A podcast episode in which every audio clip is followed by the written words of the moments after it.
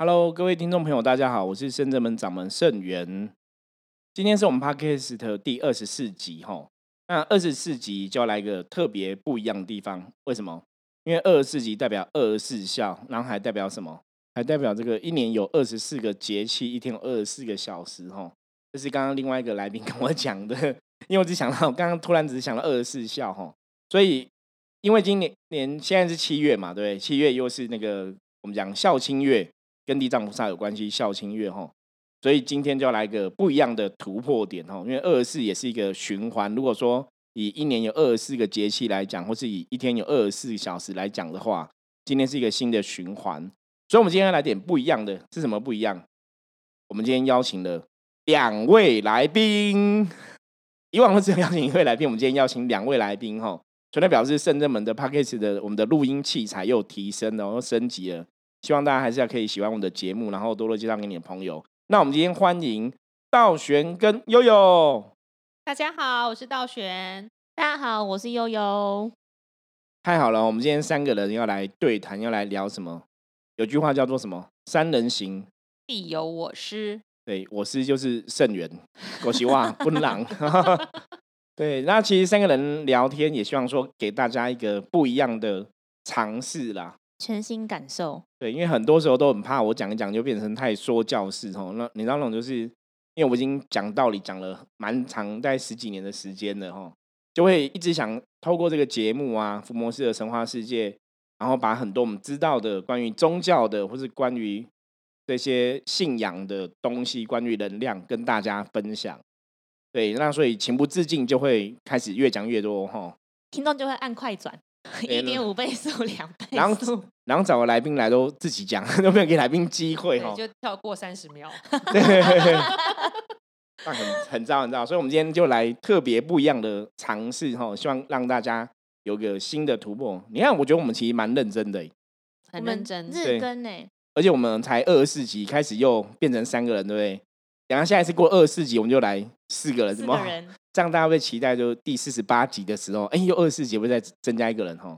好，希望可以，我们在第二个里程碑。对，可是我们现在麦克风麦克风的设备，我们最多只能接到四支麦克风哦。对，我们以后有机会再来慢慢突破哈。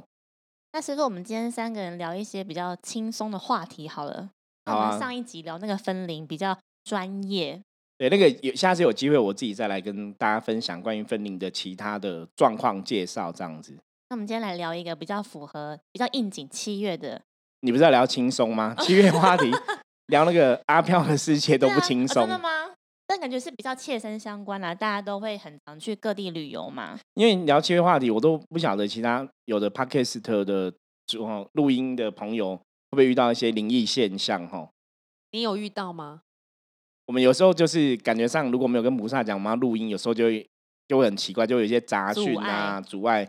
然后本来可能讲一集大概只要一个小时就会录完嘛，就会搞到两个小时，就会很烦这样，而且录的会很烦，心情会不好哈。会阿杂。对，那个可能真的就有负面的干扰，所以农历七月还是比较铁齿的，因为我们在录的时候通常都还蛮晚的哈。嗯，那我刚刚是想要问，就是我两位，是一个是师傅跟道玄，我们说我们很常在国内旅游嘛，不管从以前国小毕业旅行啊，然后或者是员工旅游，或是跟家人出去玩，有没有去？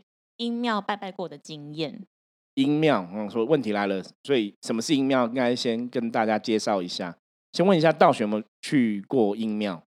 有。什么样的阴庙？老大公庙，跟师傅一起去。而且我们才刚去完回来。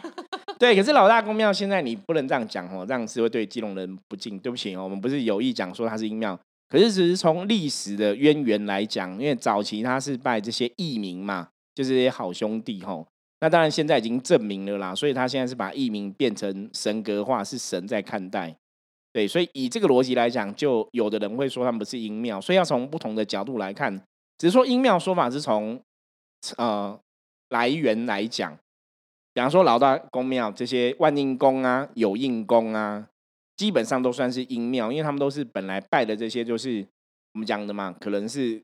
呃，所谓的异名啊，无主孤魂啊，比较是这个样子，所以他们的庙就变成阴庙的说法。那一般什么叫正神的庙？正神庙就是这个神是从天上有没有天庭派下来人间的？哦，这个系统大概这样分。所以如果他不是从天上玉皇大帝封神，然后来人间下来的这个神，请下来的神，而是因为本来这边死掉的一些孤魂野鬼、无主孤魂哈，然后被封成神，然后像很多有阴公、万阴公都是这样子的话，它有可能就是阴庙。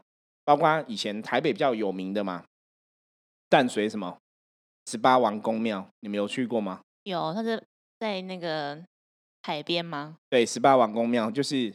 他们也有十八王公的故事嘛，也是很感人。那他们也是早期的艺名啊，哦，然后包括像比较有名的姑娘庙，大家有听过吗？姑娘庙就有几个地方有，包括像我像好像基隆还是深坑啊，深坑那边有一个姑娘庙，因为我有去过。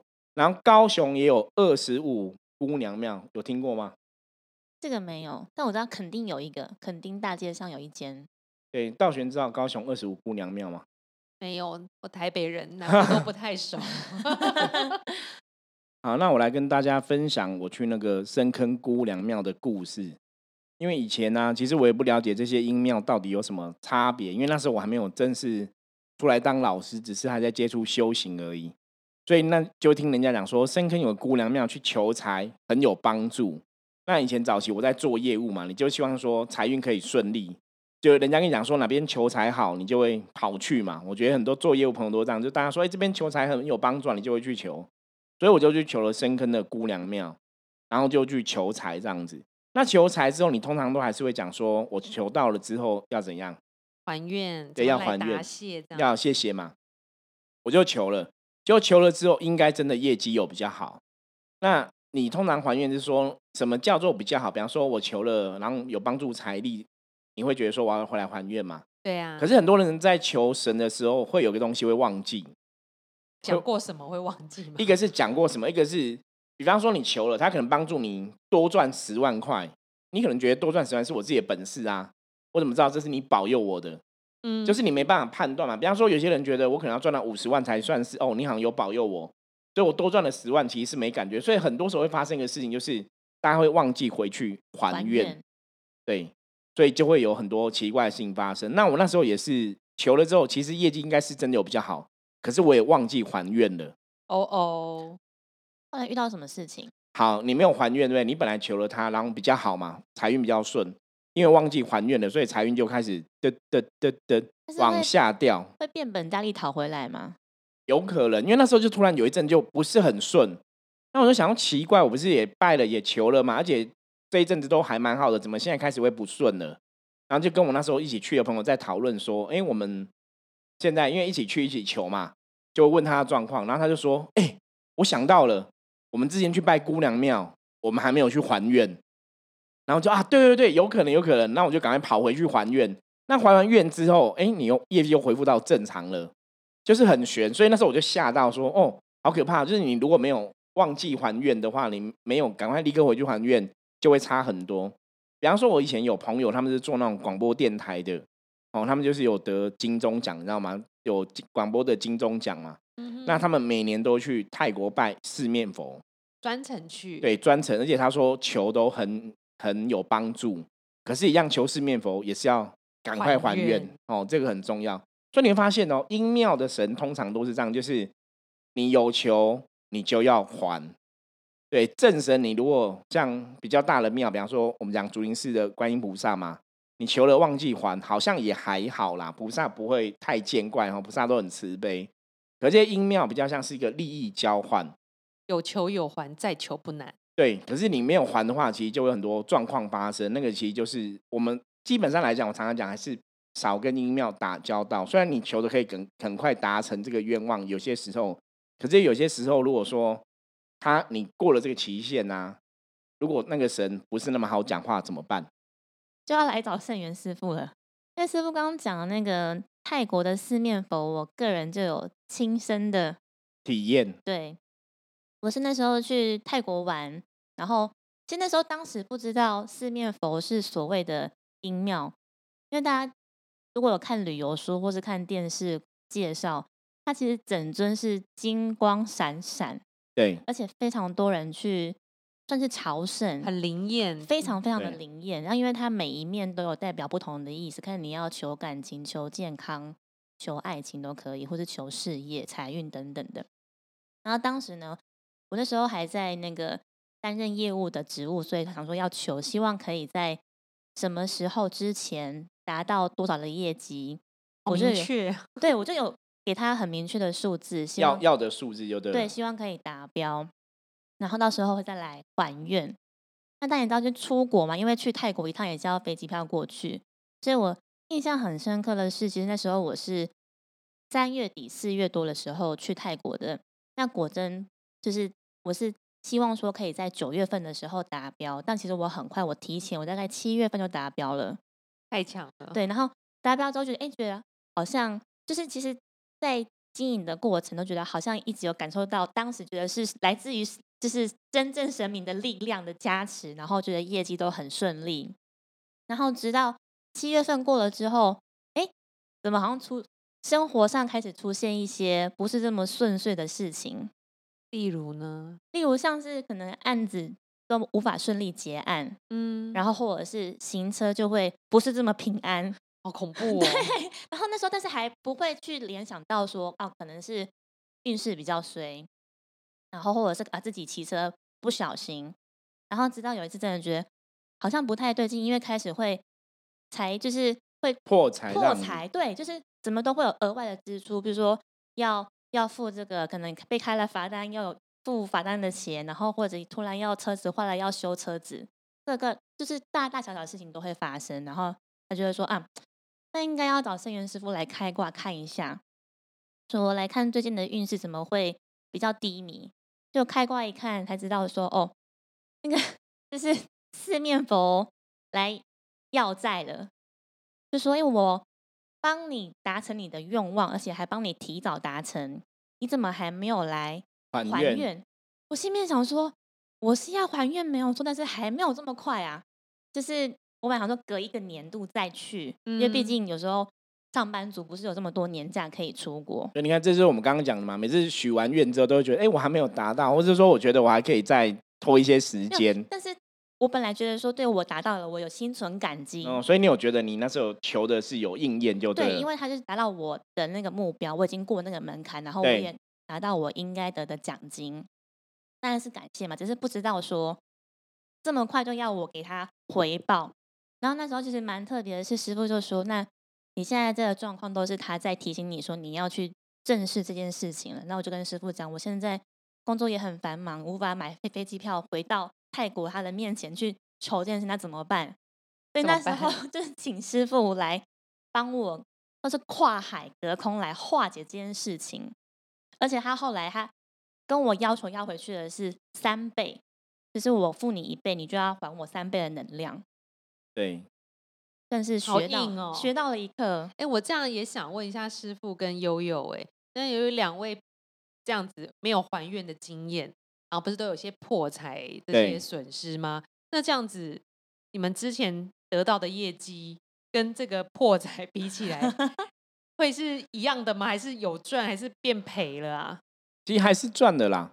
还是赚，因为你你开始破产，你就觉得，因为我们有信仰的人嘛，嗯，你开始变不顺，你就会察觉说，哎，为什么会不顺，就会有感觉。我觉得有时候他们让你刚开始不顺，是会让你感觉说你是不是要回来了，他会提醒你。所以只要自己是比较有觉察力的话，你应该就知道说啊，我忘记去还愿了。就像那时候我的状况一样，你就赶快跑回去还这样子。有那时候就是我的部分是增增减减之后，其实还是有赚的。嗯，对你当然不会等到说真的已经到很惨了，有没有？那到很惨那，可能就会比较不好。对，可是其实我觉得求这种四面佛的经验，大家还是要谨慎呐。因为你去问正统的佛教徒，一定跟你讲嘛，四面佛他不是正统的佛教的佛菩萨哈。他基本上来讲，如果说一般大家讲的是大梵天王嘛，还没有真的到佛菩萨的境界，所以比较算是还是用利益去交换。所以这个还是要特别小心，因为用利益交换，我们不能讲说对或不对，好或不好，因为我觉得那也是一个人世间正常的能量法则啦。那只是我们会劝大家，就是你可以跟正神求，是跟佛菩萨求，其实会更比较轻松一点。那我想要问师傅，大家很常就是或者网络都会讲说，全台十大阴庙，如果你要求感情、求财，或者是你要找遗失物，找他们就对了，这是真的吗？对，因为阴庙的神明啊，我们讲说，因为他不是经过正统的天庭派遣下来的，他们比较像是那种就地合法。大家了解这个不同吗？就是说，因为他们已经在这个地方，等于是这个地方的老大了，所以就是哦，天庭可能就默许让他们就地合法，所以他们的性格通常也会比较有自己的个性，会跟你一般正神可能真的很认真在。科班出身啊，经过修行啊，经过神明的认证啊，然后被封神啊，我觉得他性格会比较不一样。有些阴庙神明，因为我刚刚讲，以前他们很多是义民嘛，或是姑娘庙之类的，他们其实以前就是这边死掉的人啊变的，所以他们人性会比较多一点，嗯，所以就会带有比较多人的个性，就会真的是有求必应啊。人的个性通常就是这样子，他们阴庙的神通常就是他不管因果律法这种东西。他很单纯，就是你对我好，我就对你好；你给我钱，我就帮你。所以比较像是利益交换，就是这种样子。哦，我以为是义气，是利益。所以他们这些音庙，他们的能量就来自大家的许愿的能量跟贡品，还有还愿的能量跟贡品。没有错。所以他会很急的想要你来还愿，他也会很急的想帮你达成愿望。对，因为大家对他们的信仰越多，其实对他们的能量会加持是会有帮助的。这个让我想到，当时跟着我一起去泰国吃面包，其实还有另外一位朋友。然后后来我自己遇到不顺遂的状况，来找圣严师傅开挂跟处理嘛。那我也有问师傅说，那为什么跟我去同行的朋友都没有事情？师傅说，因为你那个朋友他本身身体健康就不好。然后事业运途又差，本人整个就是没有什么能量可言，所以无法从他身上获取到任何的能量跟利益。所以意思是跟悠悠讨比较容易讨回来。对，这这有点像你你要讨债，你去找那种就是他是真的有钱，对不对？你去给他恐吓一下，有没有威胁他一下，他就会 乖乖把钱吐出来。所以我很乖。对，那 其他人真的没什么钱，你再威胁他也没有用。那其实那个时候那个朋友例子，倒不是说他真的没有办法讨了，而是说他的状况变不好，他自己也没有察觉啦。所以你要怎么跟他证实说你现在可能真的有人跟你讨债了，然后你的状况不好是跟这个有关系？那你没有办法相信，你也没办法帮他做嘛。那我们的深圳们的做事方法比较是寻声救苦，比方说像悠悠遇到问题来找我们，那我们知道了我们才去帮忙嘛。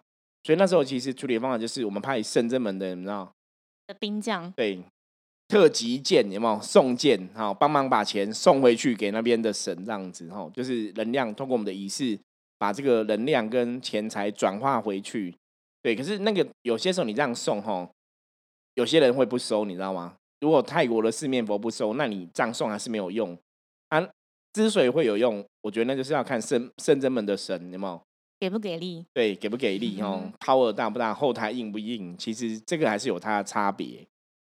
可是师傅，你说阴庙大家还是不要不要去接触比较好嘛？可是现在很多人为了业绩达到，或是感情顺，因一定要追到那个对象，或是跟他在一起，其实也不在乎阴不阴庙正不正神，我只要灵验，反正我记得还愿就好啦。我损失什么？我得到我所有想要的。因为我刚刚讲嘛，阴庙的神有些时候，我们坦白讲哦，就是人的世界有好人也有坏人嘛，所以鬼的世界有好鬼也有坏鬼。那一样，神的世界有好神跟不好的神，所以阴庙的神一定不好吗？也未必。只是说我刚刚讲阴庙神，通常他们比较有人性，他们人性的特质比较强。你对他好，他就对你好。那你求了他，你没有还，他也会比较急一点。我觉得这是比较不好的，就为了怕大家，你如果求了之后标准不一样嘛。比方说你求财，你又说我我希望我的财运顺啊，我希望我三个月之内可以成交多少案子嘛。好。那也许你许愿是一百万好了，可是他觉得他帮了你五十万了，即使没有瞒到你的愿，对不对？对呀。他也是觉得他帮你了啊，那来跟你要债，你要不要给？有些时候就这个问题就是阴庙比较麻烦的问题啦。所以倒不是说你不能去拜阴庙，因为很多阴庙我们讲他们现在已经被神格化了，都已经封成正神在看待嘛。嗯。所以有些人也不会用阴庙来看他们嘛。可是很多时候你还是要谨慎呐。所以我们说。大家去求阴庙，不是不能去求，而是你要特别谨慎一点，会比较好。有时候啊，要判断阴庙啊，还有一个方法，就是阴庙很多时候其实它前身都是坟墓。比方说我刚刚讲的有什么姑娘庙啊或什么的，你去看它后面或是有印功，其实他们就是一个坟墓在那边哦，所以这也是一种判断的法则，就对了。一个有好多个。对对对，就是它是你会很明显知道那是一个坟墓，所以你要知道说这地方是不是阴庙，就是你看说有没有那个坟墓在那边，听起来毛毛的。对，那基本上阴庙因为是他们是本来能量就有的偏比较低一点，所以有些时候我觉得如果你的运比较低或怎么样，你去求要特别谨慎。比方说像有些姑娘庙，他们都是可能十几岁啊，还没有出嫁就过世了。那这种姑娘庙以前的传说啊，哦，像高雄就很有名二十五姑娘墓这样子，吼，他们传说就是如果你是年轻的帅哥，会去过去，他如果看对眼，可能就会去找你，吼。我以前听过很多这种鬼故事，所以我觉得这是大家要谨慎的地方啦。那为什么会把它变成一个庙宇？就是希望说，有些时候像万应宫嘛，或有应宫，他们把它变成庙的时候，旁边都会陪侍或是主事地藏王菩萨。或是有人拜土地公，就是希望去安顿他们的灵魂哦，安顿这些异民啊、先民的亡魂这样子，所以他们才变成一个庙宇。所以基本上在跟他们接触，我觉得还是要谨慎比较好。对，因为他们毕竟是没有经过像我们讲，你真的有很多的修为嘛，或是你真的修成正果，有些可能修到那个境界，有些可能没有没有到那境界。那一般人因为你比较难判断。哦，我们不是说音庙一定不好，就是说你比较难判断到底他们修到那个境界，所以有些时候你如果真的去到一个地方，他还没有修到那个境界或怎么样，可能就比较麻烦一点。所以劝大家还是你可以选择你信仰有很多方法嘛，那我们去一般的大庙，可能就可以减少一些风险。可是也不是说我们在讲说音庙一定不好这样子哈，我觉得要给大家一个正确的观念就对了。所以我们如果旅游经过音庙，就客客气气打招呼。就好，不用特别许愿这样子。对，因为因为你这样这样讲，就是平常没有什么事情，也不用特别去求这些先民啊、义民啊，吼有应公万应公啊。你要拜拜求菩萨，菩萨是寻声救苦，有求必应嘛。可是你不会一直跑去跟有应公求或万万应公求嘛？一般的老师都不会这样做，何况是我们会跟一般朋友讲说你要怎么拜，对不对？那你也不会一直去跑跑去跟姑娘庙。一直求财嘛，哈，当然很多人会去求财啦。像以前我是为了求财去的嘛，哈，只是说我觉得那个没有还愿的后坐力太可怕了，你还是要很谨慎。所以如果像我们之前有去泰国旅行，泰国旅行不是都会有四面佛吗？对，那之前我去泰国旅行遇到四面佛，就是也是入境随俗。我觉得如果你是真的旅游入境随俗，你就是拜拜一下，然后也不用特别许什么愿，特特别不用特别求东西，那应该就比较没有关系。我的状况是那时候圣元师傅帮我化解圆满之后，我再去泰国出差都会快步经过四面佛，走过路过也没看到。对，那个就是还是要谨慎一下啦。听了你们俩的故事，我也会经过，看不到。哎，可是师傅，我前嗯哎上个礼拜吧，有一个占卜的客人就有跟我提到。他说有一老师建议他什么化解冤亲债主，都去那个大众庙里面呢，请他们帮忙。可能第去大众庙吗？对，就是大众庙。哎，我没听错，就是有应公万应功这类就对了。对，去化解冤亲债主。他说他去化了好几次，然后我开挂看就是有冤亲债主。我说那你还没有成功。对。因为为什么去有些老师会这样建议哈？最主要我刚刚讲，因为有应公万应公他们呢，他们基本上是比较不管因果律法的啦。他们就是反正你对我好，我就对你好。所以有些时候你去找他们化解啊，他们可能的处理方法，比方说他们可能去跟人家谈，那谈不拢，他们就会可能会耍狠呐。那有有的冤亲债主会怕嘛，就会退退让就对了。就会来硬的。对，可是我觉得那比较不好，因为冤亲债主大多数如果是有的是有灵令起来的，嗯，你还是要好好谈呐。对，那我觉得好好谈，基本上来讲，你看马上有些朋友这样去过，我们可能再开挂还是有问题嘛。对呀，对，所以可能还是要要有正确的认识啦。我觉得大家还是要有正确的认知，因为一般你会去求他们化解冤亲债主，我觉得还是要看状况。有些人也许求他们，然后冤亲债主遇到。比较凶的，可能就会愿意放手嘛。这边拿那个令旗，就是你现在来搞个黑家，那我还是就是不是不报，这是时候未到啊。对，可是有些时候你去求他们，他们的方法，如果说，因为你毕竟正神正正统科班出身的，处理事情有一定的程序嘛，然后有一定的后台资源嘛，我觉得那个是不一样的。对，所以其实如果那个老师这样建议的话，表示说他以前可能用这种方法求是有帮助的。因为我刚刚讲，因为阴庙的神通常是不管因果律法这个事情，对，所以他就不管说到底你是冤亲债主还是怎么样，我要帮这个人就是帮这个人，吼。有些时候会有收到这个奇效没有错，可是很多时候那个不是一个好的方法，因为有些时候如果冤亲债主的力量比较大，你可能会被反噬，吼。所以反而你这样去处理，反而会惹怒冤亲债主，我觉得这也是一个风险。了解，因为我那时候听也觉得好妙哦。怎么会？他说他处理很多次，这样。后来我有也有建议他去大庙处理，找正神。对你当然找一下地藏王菩萨，或者说东方讲太乙救苦天尊来帮忙，应该会更适合啦。对呀，不然其实他的工作运势这样遇到一个永远处理不了的 冤亲债主，也是蛮可惜的。对，因为我们刚刚讲嘛，你去求有因公、万因公这些，他还是一样在那个利益交换比较多一点。好，所以师傅，那我们这样聊了这么多。那我们到底可不可以去阴庙求？我觉得阴庙通常是我刚刚讲嘛，是为了安定那个地区的灵魂嘛，所以有空去拜拜香火拜拜一下就好了，不用特别求东西。所以我觉得去拜拜是可以的，可是不要去特别求东西。那求东西基本基本上来讲是跟观音菩萨求应该会更适合。了解，好哦，谢谢师傅的提醒。那我们今天跟大家分享的话题到这边就差不多。如果大家还是有任何不了解，或是关于这样的话题，你有更多想要知道的话，记得加入我们的 Line，我们的 IG，或是我们的 Mail。欢迎大家可以透过 Apple 的 Podcast，或是 KKBox，还有 Spotify，还有 s o On 收听我们的广播节目。如果你是透过 Apple 的 Podcast 来听我们节目的话，欢迎给我们五颗星，按起来，按起来，五颗星按起来哦，按起来。哦，然后还有加赖的朋友可以主动抢我们一个贴图或任何一句话，我们才可以看到你哦，才跟你对话。对，而且一定要加我们的赖，我们之后会有一些活动提出来给大家哈，会再会再跟大家分享，请大家敬请期待。OK，我们今天就聊到这里，我是盛元，我是道玄，我是悠悠，我们下次见，拜拜，拜拜。